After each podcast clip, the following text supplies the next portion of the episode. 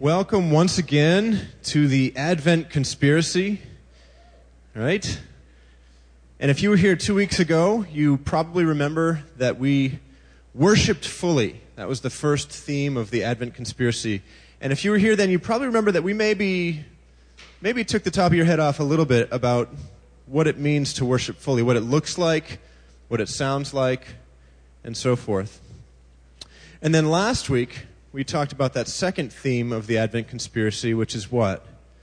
Spend less. And Pastor Brian gave a great sermon, encouraged all of us to make a very practical, we think very simple step of buying one less commercial Christmas gift this season.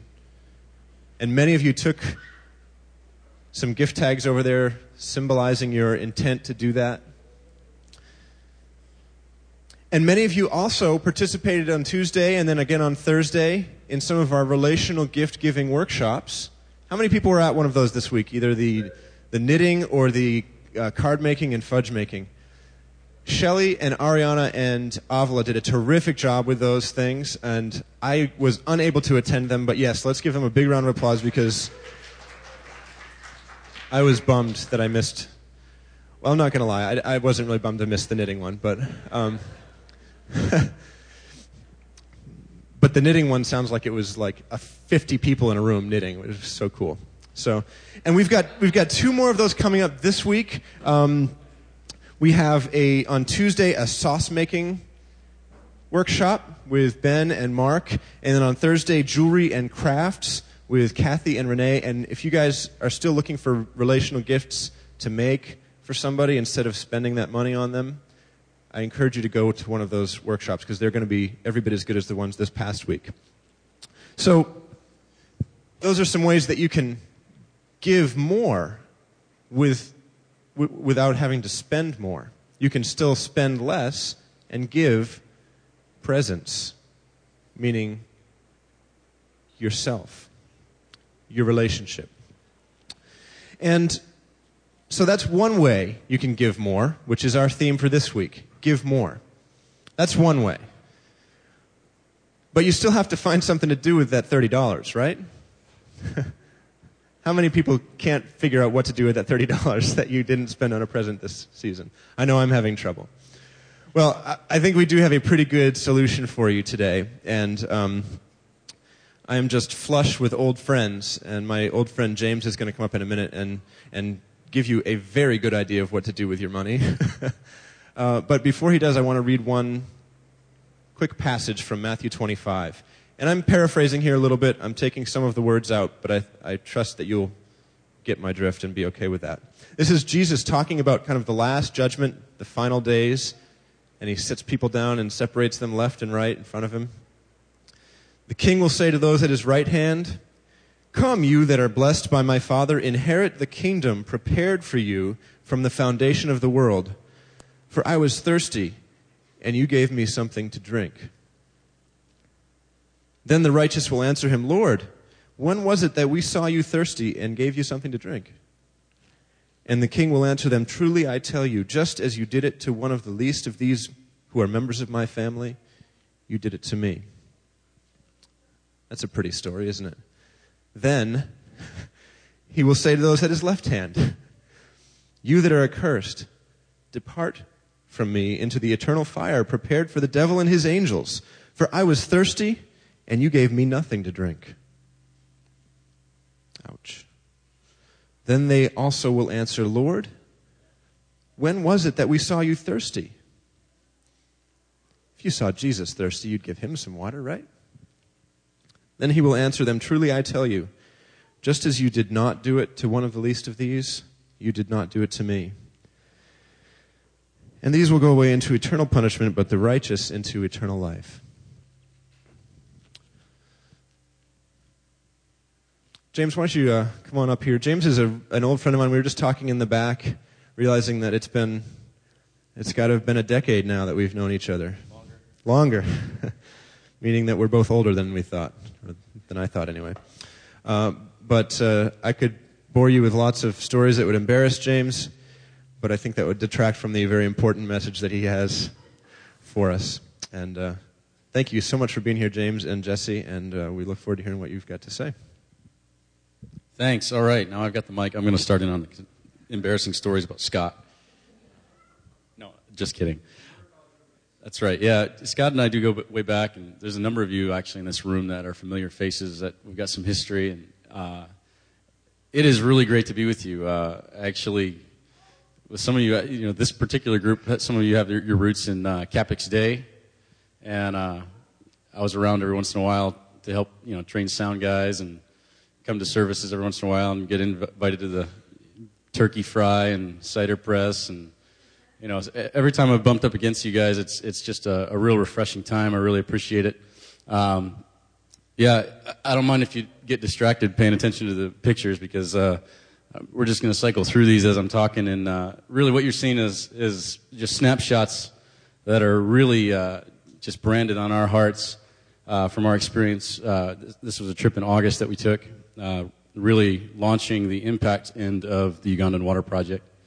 Uh, and so you'll see, you know, pictures of Jesse and me and, and the rest of our team, and and just you know, feel free to suck that in. And what, what I'm saying doesn't really sink in, that's okay. If, if you remember these faces, that's important. Um, I really appreciate, you know, as I as I came in, I was I saw some of the effort you guys are making uh, to connect your uh, Advent conspiracy themes to uh, clean water initiatives, and and uh, you know I saw these sheets. If you haven't picked one of these up and read it, you know, here am I telling you to read your own stuff. Uh, this is really, you know, it really is amazing when you start digging into this. You know, this is, a lot of this is talking about what's going on in Zimbabwe right now. Um, most of us have heard about the cholera outbreak. Uh, you know, sometimes you know, facts and figures and statistics can lose their meaning in, in the quantity. And and uh, I was hit by a story that I read. Um, let me remember the name because that's important. Celia Dugger from Zimbabwe reported that she lost five children, aged 20 months to 12 years, in a matter of hours. That's a good reminder for me because, uh, you know, right now they've had a lot of the statistics. I mean, it's growing at such an exponential rate right now. Uh, that story said 16,000 reported cases, and I happen to know it's over 18 already. Um, but it really is uh, growing at an exponential rate, and it's important to remember that when it's not that hundreds of people are dying each day, it's that one person is dying hundreds and hundreds of times. And uh, to know that this woman lost five children in a matter of hours from cholera. Cholera is such a simple disease to fight. It really is. It's a clean water solution. Water is medicine in that situation. And uh, so it really brings home. I mean, we're talking about what we're doing in Uganda, but uh, it really is such a uh, it's a, such a doable solution and uh, to, to spend some time focusing on giving more, giving more of our attention, giving more of our focus to things like that is such a profound uh, thing, and it's such a significant priority. Um, let me give you a little bit of, of, background on what we're doing and how we got to be doing it, and then uh, we'll connect into our theme a little bit. But uh, basically, you know, this dream started when I decided to freeload and uh, crash my neighbor's barbecue uh, Memorial Day about a year and a half ago. And uh, I'd been helping some friends and got home, and I do most of the cooking at home, and I was feeling lazy and didn't want to make dinner. So I, uh, I opted to, you know, was, oh, there's a cookout going on, on next door. Some of you might know Bill Moody, and uh, I know Scott knows him.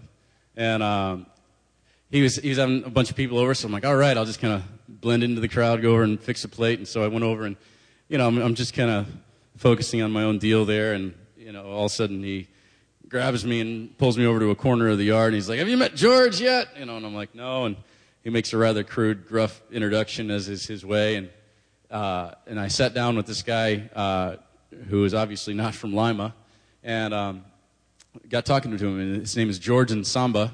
And he is a pastor from Kawanda, Uganda. He's also uh, a national youth director for an organization of about 700 churches in Uganda. And uh, just an, an amazing guy. Um, there's some pictures of him scattered in here. He's, you know, he's the guy that looks really wise and older than we are and shorter than I am, really round head. Anyways, um, so if you see him, that's, that's who he is. But he, uh, he and I just sat down and, and talked, and he was excited uh, to hear. Uh, he, he had seen our band play at a conference. We were leading worship. I, uh, I'm on staff with Isaiah Six. I'm their production road manager. And uh, he was like, "Oh, you got to come to Uganda." And, and and I went, well, tell me what's going on in Uganda. And so he was just sharing about the young people and his heart for his community and his heart for the next generation. And, and then he got talking about uh, just some of the challenges that their communities face. And, and uh, I was like, so what are you doing? You know, and, and you know, obviously his, his heart is to, to share the gospel in a practical way and, and to improve community health. And I mean, he just, he has a, such a father heart for, for those people. Oh, it's a shoe store. Yeah, see that? See the shoes? Yeah. A little different than here. Um, and, uh, and so I said, well, what are the solutions to all these problems? I mean, I, you got to start somewhere. Where do you start? And he said, well, really, amazingly enough, you know, you start with drinking water. You know, so many of the problems that they face start at the, the basic human need. You know, some of us are, you, know, you look like a pretty intelligent group. Uh, you know, some of us are familiar with Maslow's hierarchy of needs, right? Anyone sound familiar? Still remember that from whatever school you were last in? Yeah, I mean, basically, you know, right after oxygen is water. You know, so oxygen, that's pretty readily available. Uh, water, that's, that's another thing. And so he said, you know, really, it's surprising because even, you know, spiritual problems with the church, church growth, it, you know, first step, water. Crime rate, you know, you want to fight crime? You know, provide drinking water. It, it is phenomenal when you start to really think about it. If you don't have clean water, so many things health problems, community problems, family problems, education. I mean, literally, there's you know, I see some young ladies here and, and you know, Ari over here. Uh, I've got three daughters. Uh, this affects young ladies because, you know, if, if you're the youngest or the oldest in the family, the women are the ones who are sent to fetch water. Uh, and they have to travel great distances. And so, you know, education is ruled out for them because they're having to meet those basic needs. I mean, some of them are walking, you know, three kilometers each way, twice a day to haul water, and it's very time consuming. So, just the practical side of it, you don't have time to, to explore your, your strengths and abilities, your dreams, your aspirations. Those are not options. Go get some water, you know, or we're all going to die. It's, it's just those simple things. So he's talking to me about, about this, and I'm like, all right, well, what's, what do we do about it, you know? And I'm a solutions guy. I'm like, you know, I'm, I'm, I'm into logistics and figuring out, all right, what do we do? You know, do we dig wells? Is that the thing? You know, Bono seems to be into that. You know, every rock star in America is talking about digging wells in Africa, and is that, is that the, you know, the best solution? And uh, he said, well, you know, those are, those are good solutions, but really, it's a very expensive one, and it's not necessarily the best bang for buck in, in Uganda. Uh, he was explaining that, you know, East Africa, where, where Uganda is situated, uh, over there with Kenya and Tanzania, uh, they get a lot of rainfall. They have two rainy seasons a year. Even when it's not the rainy season, it still gets regular rainfall. Uh, we were there in August. That's not a rainy season, but, you know, we saw it rain three times, and I mean, it was serious rain. I mean, big fat rain, upside down rain. I mean, everywhere. I mean, you look at it and like, how, how did the inside of my pant legs get wet? I don't understand this. I was in the van even, you know, it's just, it's crazy. I mean, you know, real rain. And so he was saying, you know, we get lots of rainfall. The challenge is we don't have a way to, to safely store it and keep it from, you know, intermixing with, with wastewater and gray water. And, uh, and so I was like, all right, so what, what do you think is the best way to do this? And so he said, you know, rainwater harvesting is, you know, putting it in, you know, catching it on the buildings and putting it into tanks, you know, that's a good solution. So we spent about a year just developing the relationship with George. Uh, you know, he was here for a conference, so we had a chance to spend some time with him, but then emailing back and forth and, and then getting to know other people that are working in Africa and getting advice and learning from their experience and, and just doing the research to make sure that we understood what is the best way to go about doing this. What's the system that'll be most efficient? What's sustainable? How do we make it organic to the community so that they own it? You know, uh, you know, you see situations where someone will come in and they'll dig a well and they'll put a tank and they'll put a generator for a pump and, you know, they fly back home and three weeks later the generator breaks and they get a, an email, your generator broke, can you fly back over here and fix it? You know, how do we, how do we figure out something that they, they recognize as something that is theirs and it's sustainable? And, uh, and basically what we landed on was uh, these rainwater tanks, these collection tanks, and it's basically a big black plastic polyethylene, UV stable, seamless injection molded tank. Nothing pretty, but it's very practical. Has a 35 year lifespan. We're generally working with 10,000 liter tanks. And a 10,000 liter tank is, is adequate based on their rainfall and their population to supply uh, about 100, anywhere from 100 to 200 families, depending on where, what area you're in, uh, with safe drinking water for, you know, 35 years. That's a pretty big impact. You know, when you look at it and say each tank is potentially drinking water for a thousand people, uh, you know, that's it's impressive. Was, these are pictures of some of the tanks we're talking about. And, uh, and basically, we're, we're, you know, putting them on community buildings, so churches, schools, uh, clinics, orphanages, community uh, valued places that you know there's a, already an organic structure relationally, and there's already an, a, a, community value to that location, which is really significant there. Uh, sometimes the wells that people are digging are dug in a in a location where yes, you can access water, but who's controlling that area? And you see, you know, uh, different groups coming in and, and basically taking control over that. The great thing here is you're taking advantage of the organic community values and, and the structure already present. Um, so, so it's a big impact. You know, 100 to 200 families, safe drinking water for 35 years, no moving parts. It's all rain falls from the sky into the gutters and into the tank. We can do this quickly too. That was the other thing that we really felt when we realized how quickly we could do it was part of why this is a good solution. Uh, the tanks are manufactured. There's two manufacturers actually in Uganda. Uh, Aquasantec operates under Crest Tank and Polyfiber.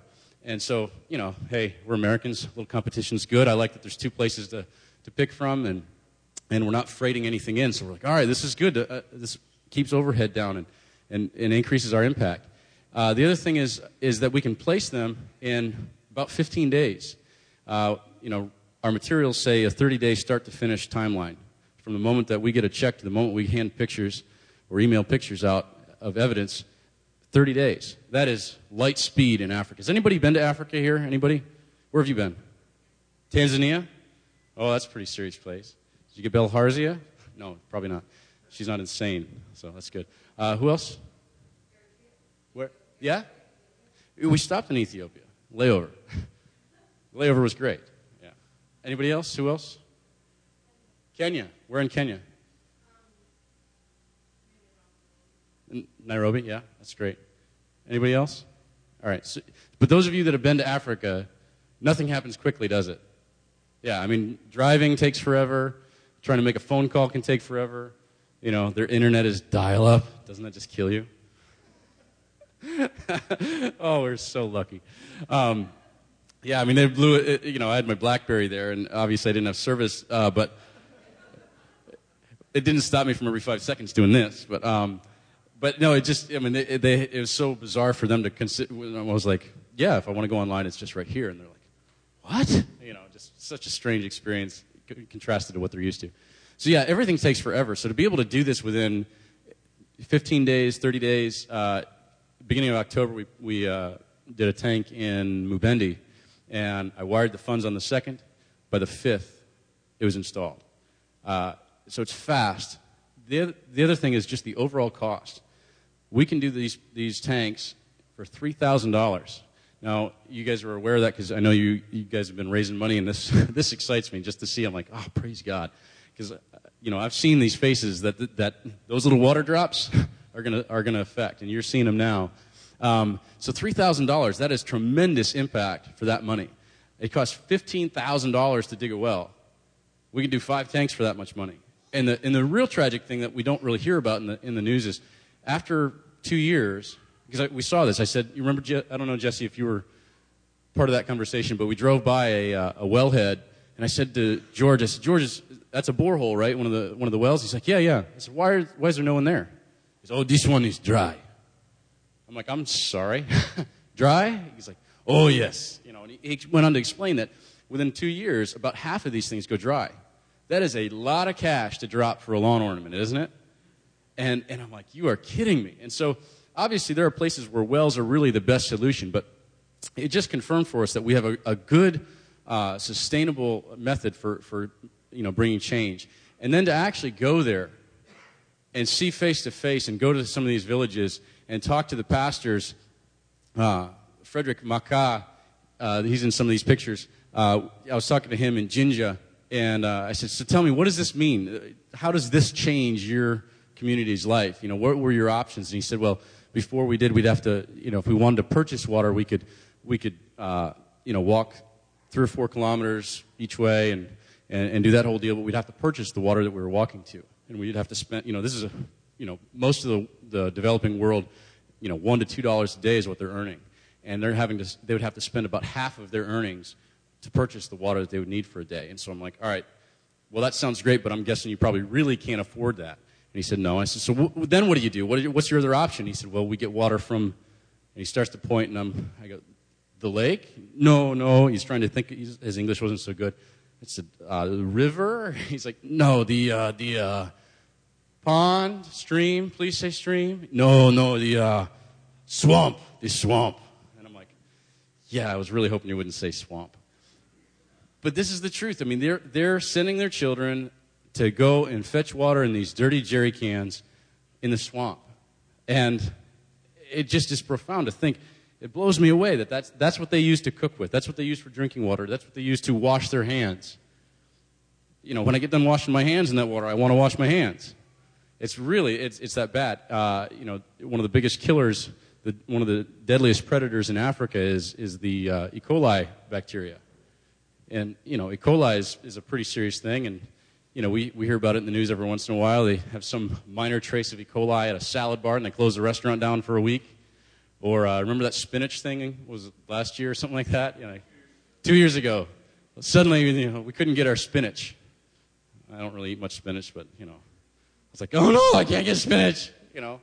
And then, you know, after a while, okay, I can get my spinach again. And uh, that was all about E. coli. The the allowable CFUs per 100 milliliters of E. coli that's allowable in our drinking water is zero, right? And you probably don't understand what CFUs are. I couldn't show you how much 100 milliliters is, but I know what zero is, and zero is zero, right? Totally unacceptable. There's a certain allowable amount of arsenic allowed in our water, right? Have you seen that every once in a while? Once a year, the water companies they send us that thing that analyzes it, and every once in a while, if I have absolutely nothing to do that day, I'll like read through it and go, oh, look, we get some of our water from Hemlock Lake. And oh, look, there's this and that, you know. Arsenic is allowed in our water in small trace amounts, but no E. coli, okay? It's serious stuff. Durand Eastman Park, does anybody go swimming up there? No? Okay, yeah, smart people. Uh, it'll get up to like 200, 400 CFUs per 100 milliliters, and they close it down like, too much poo in the water, right? E. coli, it's going to kill you. If you swim in this, you could get sick and die, right?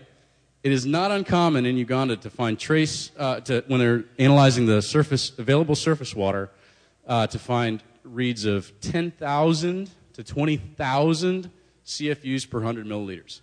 Dangerous. They're drinking from swamps, okay? So we, were, we found this solution. We, we talked to, you know, it seemed like a good option, and we started doing this.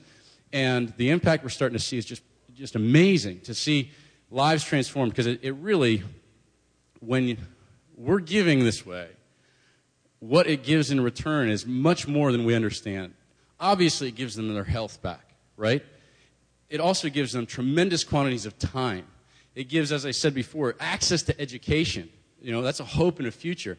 It, it is just amazing what you give when you're giving that, that gift of water. It gives a sense of community. I know this group of people really values community. I know it's one of your core values. And I know the way that the amount of time and energy and money you put in to community here. Well, when you have such absolute poverty, it's a cutthroat and aggressive element in any community. It is, you know, hey, I don't have basic needs, every man for himself. You know, I didn't, Jesse and I, we didn't meet anybody there. All these people you're seeing, breakfast is not a concept that's part of their everyday life. Some of the people eat two meals a day. And it's always the same thing. You saw some of those, that, that baby has malaria. That was wild. To touch her and feel the fever coming off her. Sorry. Um, they, they eat matoke, which is like a plantain. It's really, really starchy. Like, has anybody had plantains? Probably in this room, right? Yeah? Yeah. Matoke is even less interesting than plantains. And they steam it, and it's just starch. It's just basically filler. That and a handful of dry beans, that's what they live on, right? Um, sorry, the, the baby got me sidetracked. I don't know where I'm going with this. yeah, the relationships, they really capture you. So it is a little tough sometimes when I'm seeing all these pictures. Um, ah. Where was I going? Community. Thank you. I'm glad you're paying more attention than me. So you give them a shared resource in their community, and suddenly it has a unifying drawing factor. You put this on a church, and especially, you know, we're talking to businesses and public schools and things about this. It's great to be with insiders here and be able to say, yeah, our prime, one of our we have three goals meet that basic need for drinking water the second one is to strengthen communities specifically local churches you put a water tank on a church and suddenly the whole community now sees that church differently Now that is a physical resource provider. And if you can begin to get them to look at a church as a physical resource provider, it's much easier for them to understand that there might be a spiritual resource that, that they need there too. It also affects the church. I mean, imagine if you didn't see yourself, imagine if you were totally uh, just it, uh, in bondage to this poverty mentality and you couldn't really see yourself as a giver. You didn't, you know, it, it's so entrapping and, and really limits the way you identify yourself. To give a church that, I mean, these people, you know, George's church is 250 some people, two cars. You know, it, every way you measure it, you're like, man, these people are poor, right? But you give them a resource and you say, you now are giving and providing for your community. Suddenly, our giving just empowered their giving. And what they're now doing in the natural affects who they see themselves to be in the spiritual. Now they can see themselves, oh, well, maybe we are givers. We're still dirt poor, you know, we still have nothing. Some of our kids are still literally running around naked because they don't physically own any clothes for that child yet. But there's this redefining happening in, in, inside them. And that is exciting because now we're helping them to see themselves as God really intended them. You know, there's a whole, this goal, you know, God, you know, the Bible says that God knows the plans He has for us. You know, plans to prosper us and not to harm us, to give us a hope and a future, right? That's for each and every one of us. And if you can't even begin to open your eyes to that, then you certainly will never lay hold of it. And, and this is a way of just kind of shining that light into their heart, uh, where right now they're totally blind to it just because of the, the circumstances they're in. So, this has just been an amazing experience to be part of as we're starting to see, uh, obviously, disease and, and things like that being, being uh, combated against by giving them safe drinking water, but also this transformation in these communities. Uh, we've talked with Pastor George about the effect he's seeing, and, and he said it's just exciting. You know, it, it really is uh, just tr- changing the way that people interact. So that's exciting. The third major goal we have is where you come in the direct connection between people here who want to give and people there who are receiving. And that is exciting because we're doing this. It's small, bite sized pieces. It's one tank at a time, one village at a time, one group of people at a time that we can say, hey, Artisan Church, you know, here's, here's Mityana. Mityana is a small village out 90 miles outside of Kiwanda. You know, here's the people there. Here's the pictures of these people. Here's some of their email addresses. They don't eat two meals a day, but they will scrape together their shillings and go in on 15 minutes of internet because it's that hope that's represented by interconnecting with people, by reaching out and having that relational contact. They don't eat solid, but they want to communicate. They want that relational need met. So connecting us because I want them to know who you are. I've met you. I like you. You're great. I want them to see the heart and, and just the love and, and that just that tremendous power that comes from global community, from saying, hey, we're not all that different. In some ways, we're completely different, but at the same time, we're all human. Um, and, and I, I, desperately want you to know more about, you know, the faces you see. I mean, these, you know, to hold these children and, and laugh with them and, and people our own age to sit and go, hey, their sense of humor is pretty much the same as mine. And, you know, just, they're fun to be around. They're easy to be around. And they're so similar to us in, in so many ways. I want that connection. And so we're, we've made it a primary goal of the project to really create that connection. To say, hey, let's interact. Let's keep this going. Uh, I felt really stupid when I realized that was definitely one of our, our goals from the beginning. But then when it actually started happening, and, uh, you know, like Jesse's church, uh, Jesse's church, they've been just awesome. They, they've already sponsored two tanks. They're in the process of sponsoring a third. There's individuals within his church that are doing stuff on their own. And now they're like, yeah, we want to go to Uganda. We want to, you know, we want to take a few people over there and, and meet some of these people we're helping. You know, and they're talking about trying to figure out what to do next to help those people. And I'm like, oh, yeah, we, did, we, we put so much energy into making you feel connected. I guess we should probably help you figure out what step two would be because it's, it's happening. You know, meanwhile, we're, you know, the project is focused on moving on to help create that step one for more and more groups of people. But it's exciting to go, oh, oh, yeah, yeah, thanks, that's great, you're doing it. All right, go with it, you know. Um, so it's, it really is, it, has been just a, uh, an unbelievable experience it's, it's humbling. It's humbling to realize. It's almost like, have you ever done, uh, think back to, what's a good picture? Like, sometimes when you're in youth group, you'll, they'll do these things where they, uh, they have you close your eyes and they'll like make they'll put you on something that they lift just a little bit off the ground and they make you feel like you're way up high in the air. Have you ever done that? It's like they, they put you on like a, uh, trying to think example, like something small that they can lift up. And everyone holds your hands and you close your eyes and then they lift it just this high off the ground, but then they shrink down like, and it gives you this illusion like you're way up high in the air, right? And then all of a sudden they have you open your eyes and you feel really stupid because you realize you're just this high off the ground, but you're like getting all nervous and sweating because, you know, this whole illusion, right? Well, it's kind of like that feeling of opening your eyes and going, whoa! Because before, if someone said, we need to save these people. We need to do something. You know, as, a, as you know, it, it was like the beginning of the conversation with Pastor George. I realized we got to do something. But I wouldn't have known. I mean, I, I said, how complex is this? I know groups that have been trying to dig wells for literally over a year.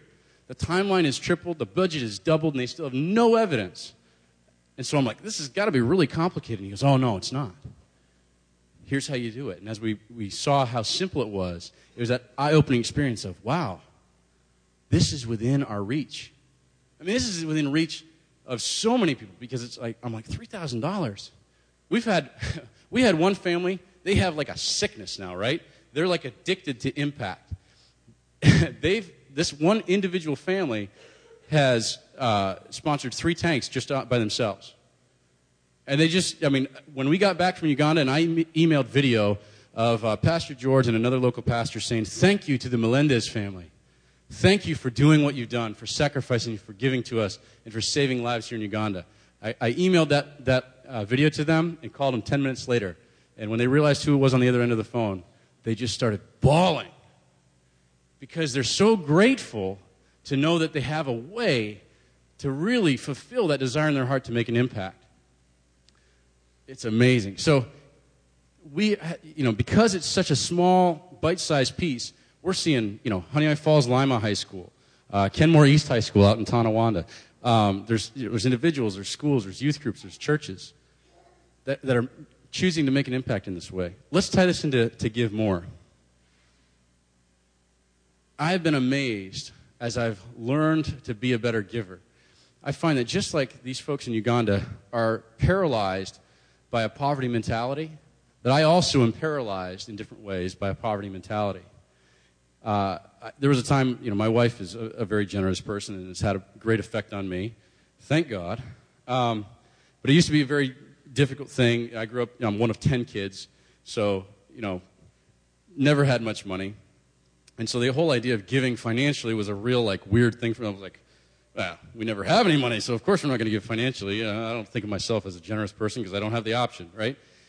But through my relationship with my wife, she's shown me, and, and, and also through things like this project, God's opened my eyes that by uh, giving where, you know, God, God loves a cheerful giver, right? We hear about that. And I think sometimes in, that poverty mentality screams at us that it's like God saying, give cheerfully, right? we're like, Ugh. and then we feel even worse, right? Because we're like, it's not easy. I'm not really cheerful, right? But I think a lot of times, I think we need to understand that there's some ways that God is more laid back than we give him credit for. Hear me now. Where he's going, hey, I love you. You're my son. You're my daughter.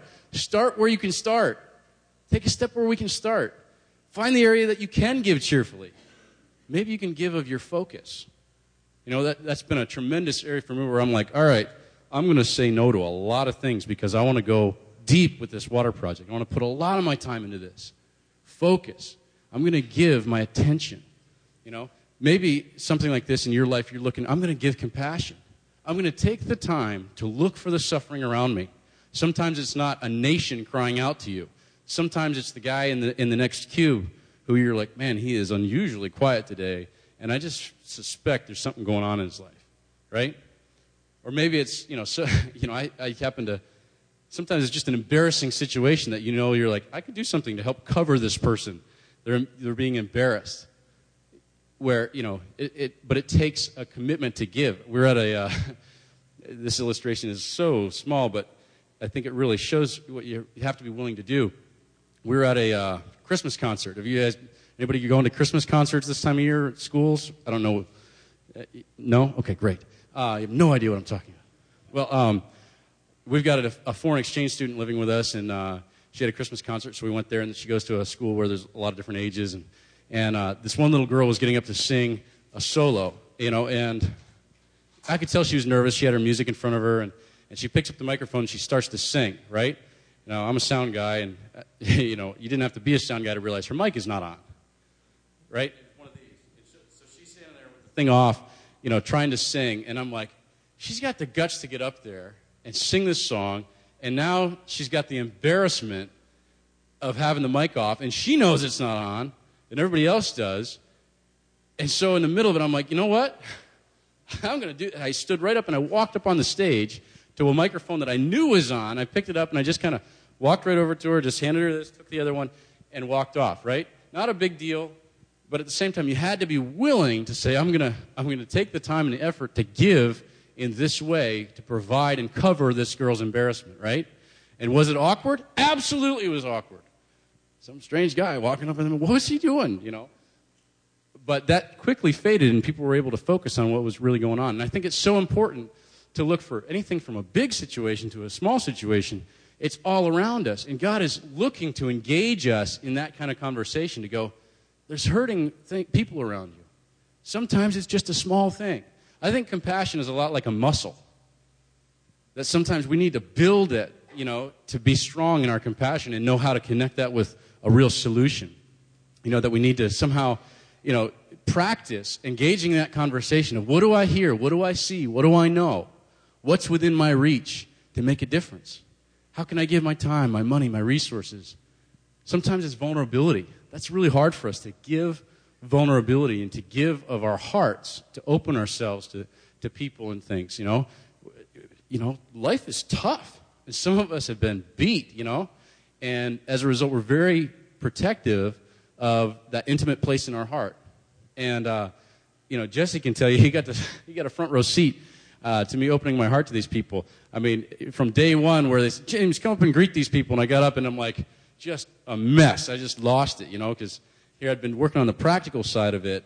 And through that process of learning about tanks and learning about bacteria and learning about, you know, all these different water analysis things, and now I'm in front of the people and realized that through it all, you know, I'd given of my heart, and now I'm in front of the faces and I'm just, and every the team would joke, you know, every five seconds James was crying about something. And it's not easy to do. But sometimes the giving that's, that is our first step, where the giving that is most valuable to us, is that vulnerability and that intimate place in our heart. Um, and so, as we're looking at give more, I think that it's important to understand that sometimes when God says, I love a cheerful giver, start where you can start. And, and there's a systemic connection uh, between our giving. You know, and suddenly, you know, maybe giving of our time, you know, we really find a lot of comfort in our culture in busyness. How you doing? Uh, we're busy. Is that, I, is that a good thing? Is that a bad thing? I know we're all busy, you know. And so giving of our time is sometimes something that, it, you know, I, I'll write you a check, but, you know, you'll get into my checkbook, but not my date book, right? And so even just clearing out time to go, you know what? I'm going to give some time to these people, to this thing, to this something that's moving me and something that's motivating me, something that God is reaching out and going, you feel that? So we, I think we, it takes the time to, we have to focus on that and just make ourselves available. The exciting thing is, if we do that, if we take those steps, it is really wild what God starts to do in our lives. You know, I think the Advent conspiracy is amazing in its ability to interrupt our usual thinking and challenge us to reevaluate things, right? You know, I saw some of the videos and I've had some conversation with Scott leading up to this, and I was really encouraged just because I really think it, it really, they do a good job, these themes, and, and he told me some of the things you guys have been talking about. It's, it's just helpful to, to go, whoa, maybe my usual needs to be interrupted. And I need to think differently and make some changes in, in my priorities and stuff. And, and I think there's follow through with that that reaches your whole life because, like I've noticed with this, if I'm obedient to respond, you know, it's, it's not my it's not my thing to bear. It's not my load to carry to do it all and to solve it all and to have every resource. I thank God that Jesse's church has a desire to follow through with the people that they're going to connect with. Because I, because I can't do that part. I'm not supposed to do that part. I certainly don't have time, and I can't be in, every place at the same time. My job is to make the introduction and to help and to whatever I can do to strengthen their follow through on that.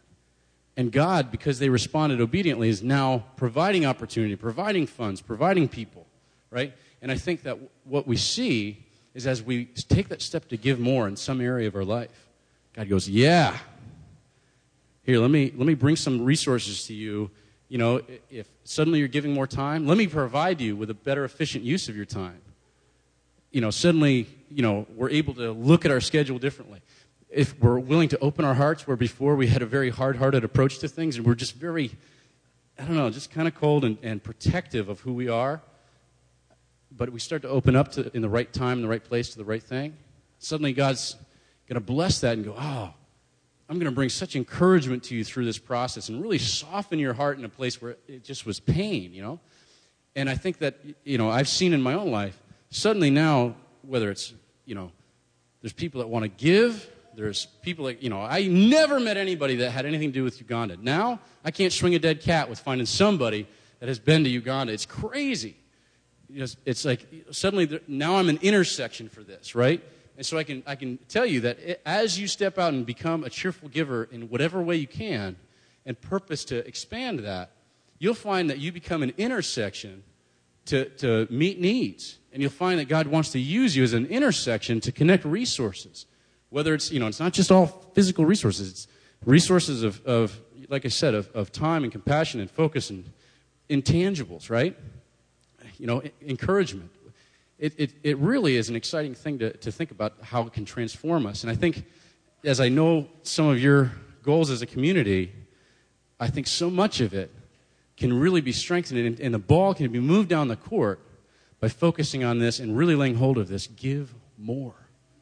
So I want to I want to encourage you because I know, you know, so I'm going to hand off to Scott in a minute here, and he's going to talk a little bit more specifically about what your community's response is is going to be and, and, the kinds of things that mean something specific to you guys. But I want to encourage you and, and, challenge you specifically to what we're doing to say, hey, take us wherever you can take us.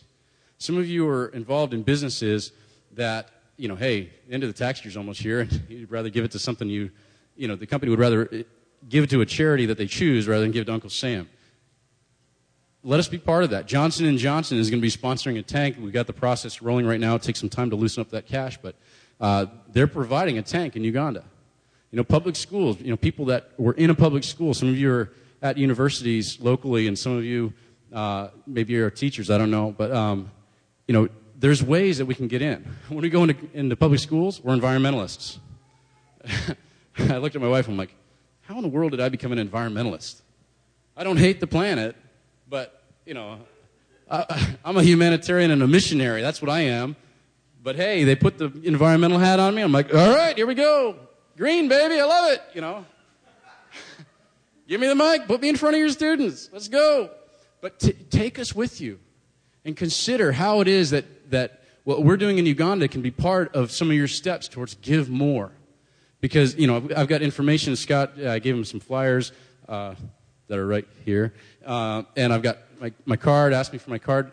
Let's make the introductions because there's some of you here that I know there's a, a next step that maybe is in your direction that's in addition or different from what is going on with you as a body of believers.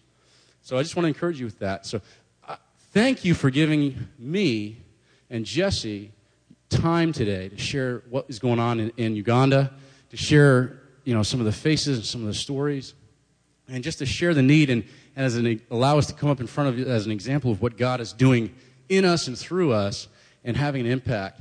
And I just want to encourage you that this give more thing is transforming. It absolutely changes lives. And there's an efficiency to it that'll blow your mind. So lay hold of it, and whatever the price is, pay it. Thank you. All right. Thank you, James, so much. Will you thank James? For being here with me. And Jesse's going to come back up in a minute, um, but I do want to talk about our response to this. There are two things I'd like you to do to respond. One is, it may seem sort of counterintuitive, and that's that I want you to come and take communion together. And understand that as we take communion together here, there are churches in Uganda doing the same thing. And that this is yes, an act of remembrance, yes, a spiritual nourishment, but it's also an act of community. And it's not just an act of community for us, but it's an act of community for Christians around the world. So, so come in, and if you're, if you're one of those people, one of those crazy Christians, um, you, you probably know the drill with communion. The other thing I want you to do, and I'm going to be very sneaky, James mentioned these flyers, and I know that you are all interested in the Ugandan Water Project, so um, I'm going to put these on the floor right over here. If you want a flyer, you have to look at that on the wall. Um, you can see last week, the first week, we really talked about this specific number of $3,000 to put a tank in Uganda. What was, what was a, a, it's actually a well, which is not totally accurate, but that's okay. Um, because wells are symbolic of water just as tanks are, and we, we don't, we'll, we'll get over that. Um, but, and the people who put that together, like, did all kinds of work, so I know I'm being a, a jerk. But, um, the whole thing was just filled with those red $30 tags, and we said, just take one of those, give $30, like, save the $30 you're going to spend on some stupid Best Buy gift card, and, and give it to clean water, right? And, and look where we are from the bottom up, we have uh, over $1,300 now given in one week. Can we finish that tank off today? Do you think we could do that? Let's finish the tank off today so that whatever we give next week goes toward tank number two. Yeah. That's what I'd like to do. um, so respond at communion and respond by going over there. If you haven't taken a tag yet, um, to indicate your desire to give one less commercial gift this season and to give that money to the Ugandan Water Project, um, do that. At least just go over and take a look at it.